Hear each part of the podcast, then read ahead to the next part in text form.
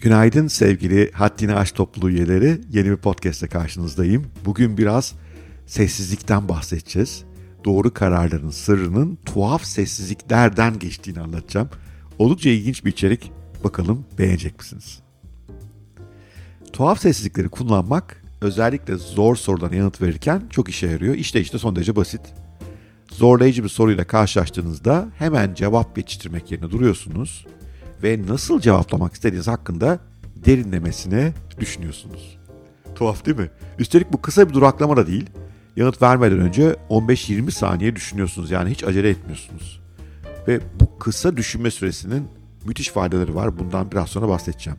Tabi bir sohbette böyle sessizliklerle karşı karşıya kalan sizseniz bu size oldukça tuhaf gelecek. Tuhaf sessizlik ismi de zaten buradan geliyor. Pek çok tuhaf sessizlik uzmanı var.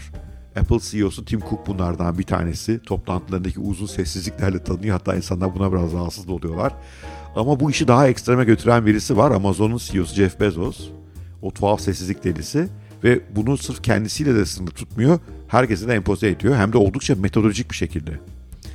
Yazın notları sessizce okumak için bütün toplantıların başında katılımcıların 30 dakika sessiz kalmasını ve toplantı öncesi hazırlanan notları okumalarını istiyor Bezos. Yani bir düşünün çok tuhaf bir ortam olsa gerek.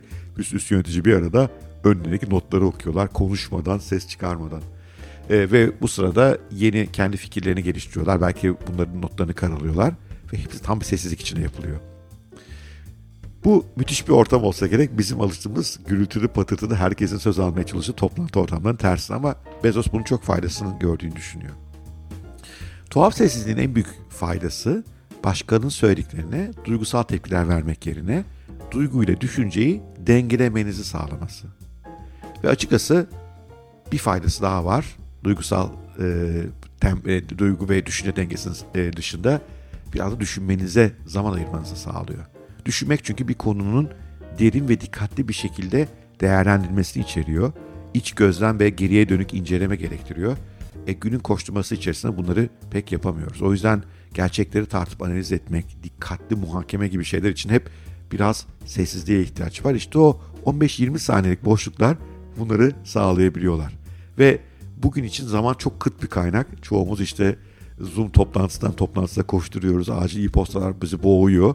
Böyle bir ortamda tuhaf sessizlik kuralını kucakladığınızda zamanın bir bölümünü adeta geri e, çağırmış oluyorsunuz. Geri getirmiş oluyorsunuz. Ama tuhaf sessizliklerin faydaları burada da bitmiyor. İşte birkaç fayda daha sıralayayım size. Bir kere dış dünyayı biraz sessize alıyorsunuz. Bu harika bir şey. Dış dünya çok gürültülü çünkü hele sosyal medyayı falan da düşünürseniz. Düşünme yeteneklerimiz biraz daha gelişiyor. E, çünkü bir soruya hemen tepki vermek yerine üzerine azıcık düşündüğünüz zaman biraz da beyninizin uzun zamandır belki çalıştırmadığınız kaslarını çalıştırmış oluyorsunuz. Sorunları daha etkin bir şekilde çözebiliyorsunuz. Daha derin, daha düşünceli cevaplar veriyorsunuz. Duygularınız bir dengeye oturuyor. Ve belki bu sayede ani tepkiler vermediğiniz için değerlerinizle ve ilkelerinize daha uyum içinde cevaplar verebiliyorsunuz. Ve gerçekten ne demek istiyorsan onu söylüyorsun. Hani bazen oluyor ya bir şey söylüyorsun pişman oluyorsunuz. Ya ben aslında onu demek istememiştim. Aklımdan geçen buydu diye ama aceleden verdiğiniz cevap bunu bozmuş oluyor. Ondan da kurtuluyorsunuz ve sonradan pişman olacağınız duygusal tepkilerden de hayatınızı arındırmış oluyorsunuz. O halde bir daha size bir soru sorulduğunda, bir tartışma sırasında size söz geldiğinde hemen sözü atlamak yerine biraz sessiz kalın bakalım. Biraz tuhaf gözükecek karşı taraf için ama eğer verdiğiniz cevapların olgunluğu ve kalitesi bu boşluğu, bu zaman boşluğunu telafi ediyorsa insanlar bir süre sonra buna alışacaktır ve belki kim bilir kendileri de bunu benimseyecektir. Evet, bugünkü podcast bu kadar. Sabah podcast'iniz yolda dinleyin diye, e, sabah sporunuzu yaparken dinleyin diye hazırlıyorum.